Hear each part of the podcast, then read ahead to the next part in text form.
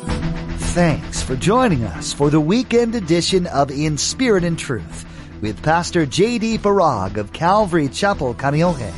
Each Friday and Saturday here on In Spirit and Truth, Pastor J.D. gives a East prophecy update from an Arab perspective as he connects the dots of current events geopolitically with last days prophecies biblically.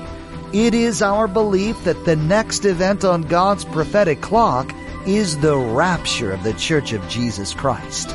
It is our hope that these Bible prophecy updates will not only ready you and steady you for His return, but that they will also encourage you to share the gospel with others in order that the rapture will not be as a thief in the night. The Iranian attack on two oil tankers is something that we need to be paying careful attention to. Today, Pastor JD will share with us why this is important what effect it has on end times prophecy. The bottom line is that the Middle East continues to boil with conflict, which leads us to believe that the return of Jesus Christ is very soon. Now, don't forget to stay with us after today's prophecy update to learn how you can become a Facebook friend or watch the weekly prophecy update on YouTube. Now, here's Pastor JD with today's prophecy update as shared on June 16, 2019.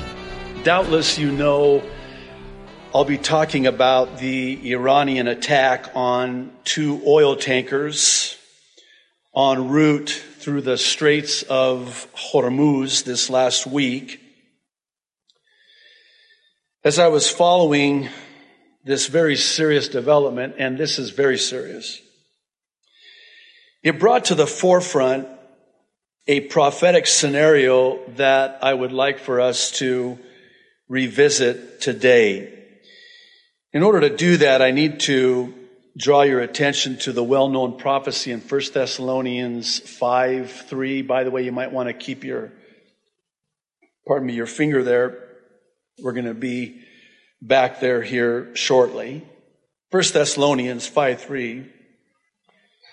In the context of the rapture of the church, Paul is writing to the Thessalonian church who had become very discouraged concerning the rapture. They thought they had missed the rapture. So Paul has to write them and clarify to them. And by the way, you know what the next book is after we finish Colossians? Did somebody say First Thessalonians? I hope. First Thessalonians, can't wait. My favorite book, well, one of my favorite books, along with all the other 65 books in the Bible. First Thessalonians 5 3. Listen to what the Apostle Paul says. While people are, while they're saying these two words, peace and security. Now, some of your translations render it peace and safety. It's the same word in the original language of the Greek New Testament, the Greek word asphalia, which means safety or security. Peace and security. While they are saying peace and security, destruction will come on them suddenly as labor pains on a pregnant woman and they will not escape. In recent years, I've been intrigued with this particular prophecy for a number of reasons, chief of which is that said sudden destruction may come and be simultaneously with the rapture. Now, I know that's kind of a big statement to make, so you'll forgive the simplicity with which I say that again. I am of the belief that it's very possible that when the sudden destruction goes down, we go up at the same time. I'm becoming increasingly more convinced that it will be simultaneous. I'm not dogmatic about it, but if you'll kindly hear me out, I want to begin by highlighting several reports that seem to indicate that this is the direction that this is all heading.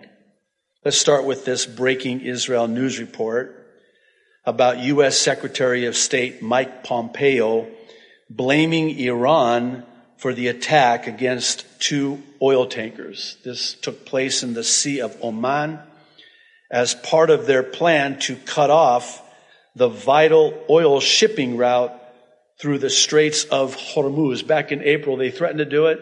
Now it's believed that they've made good on that threat. By the way, it's all about oil. It's all about oil, natural gas. It is the assessment of the U.S. government that Iran is responsible for the attacks in the Gulf of Oman. If you've been reading some of the same news feeds that I have, you might not see that as such a firm grasp of the obvious because there are many who are suggesting that it wasn't Iran. And to that, I would just say there is so much out there that it's becoming increasingly more difficult to know what is true or not. So when you don't know, you go back to what you do know, and what we do know is that God's word is true. So I personally believe that it was Iran, and for reasons that were told in the Bible, that they would do something like this and will yet future be doing even worse. The article goes on to say, and listen to this, these attacks are a threat to international peace and security, quote unquote. A blatant assault on the freedom of navigation and an unacceptable escalation of tension by Iran. On Friday, the Times of Israel published a report about Iran's foreign minister Mohammad Javad Zarif, if I'm pronouncing his name right, accusing, get this, the U.S., Israel, and Saudi Arabia of a plot to sabotage diplomacy after the attacks on two tankers in the Persian Gulf. The insinuation is, is that they didn't do it. The U.S. and Israel and even Saudi Arabia are behind it. If this weren't bad enough, according to Ynet News, Rouhani, Iran's president, is saying that Iran will hit back with a quote, crushing response if it is attacked.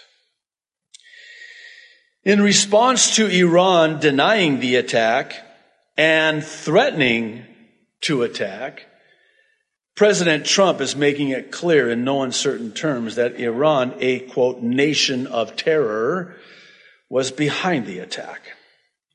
Al Arabiya published a report about Trump saying that Iran's culpability was exposed by the United States while calling into Fox News' channels, Fox and Friends, he said of the Thursday attacks, Iran did do it.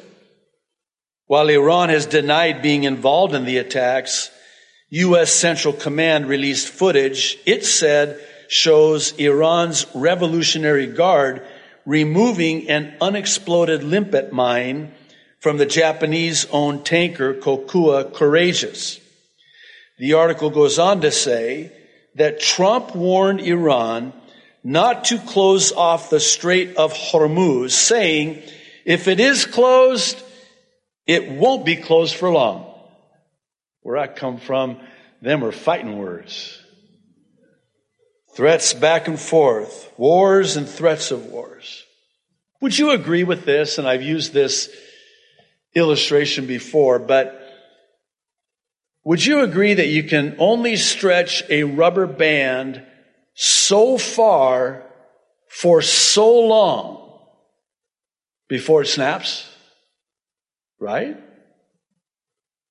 so too is this true with the escalation in tensions as they are today. Dare I say, we're one snap away. You know what the common denominator with these reports and the many like them is? That snap can happen at any time. Anything can happen at any time, one mouse click away, to borrow a computer metaphor.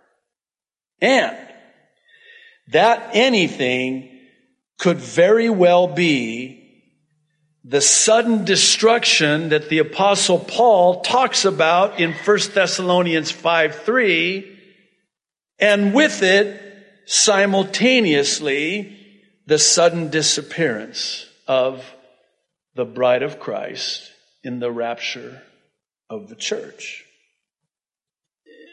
Hear me out again and just stay with me. I want to share with you why it is that I truly believe this is a scenario that is plausible.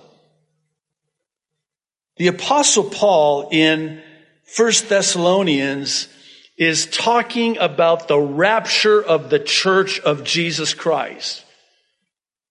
He says in chapter 5 verse 3 that while they are saying peace and security, sudden destruction will come upon them as a woman travailing in labor and they will not escape. Now, the implication is someone will escape. Are you with me? They will not escape. We will escape.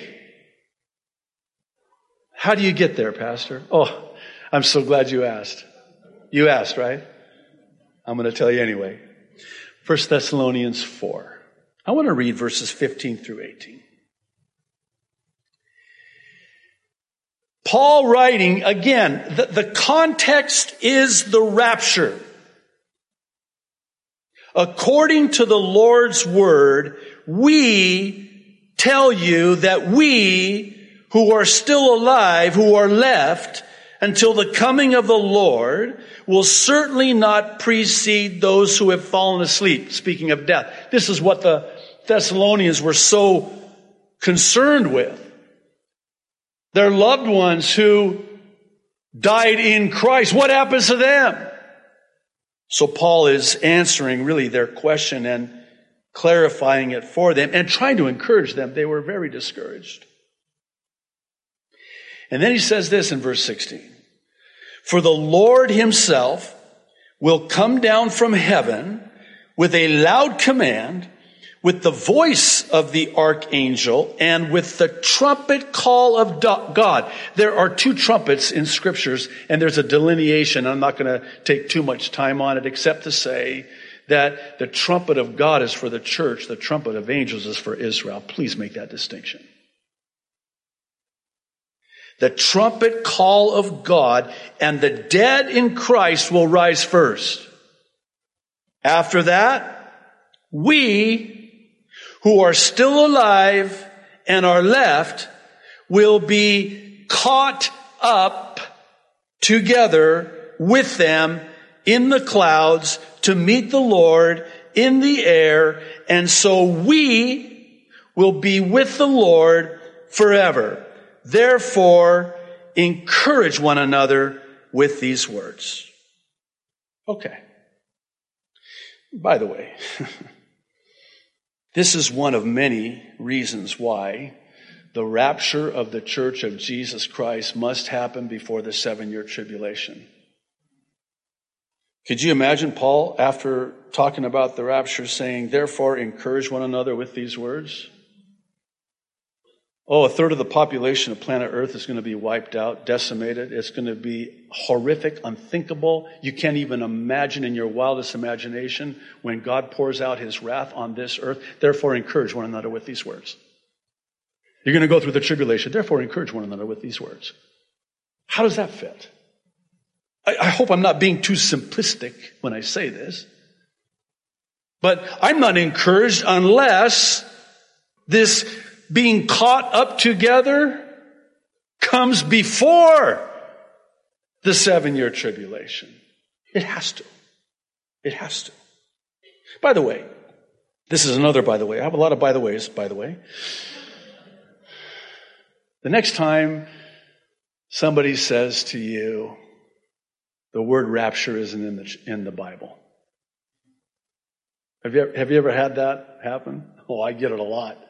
The word rapture isn't even in the Bible. And they say it just like that.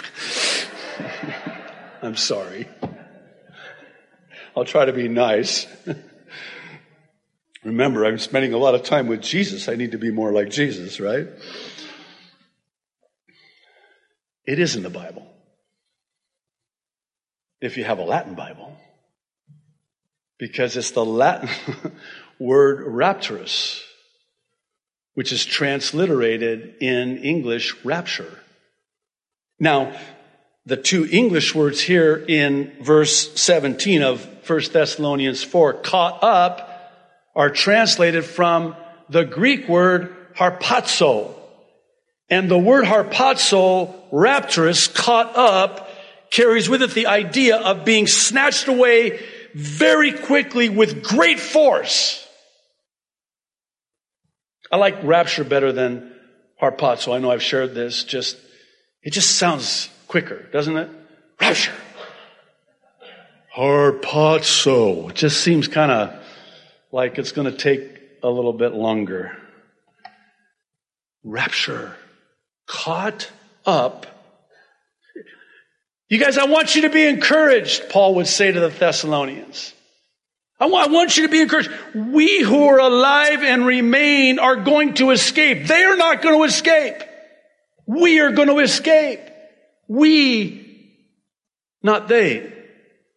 Listen, if you hear nothing else that I say today or screamed today, hear this. Be a we, not a they. Be a we, because we who are alive and remain will be caught up. Be encouraged.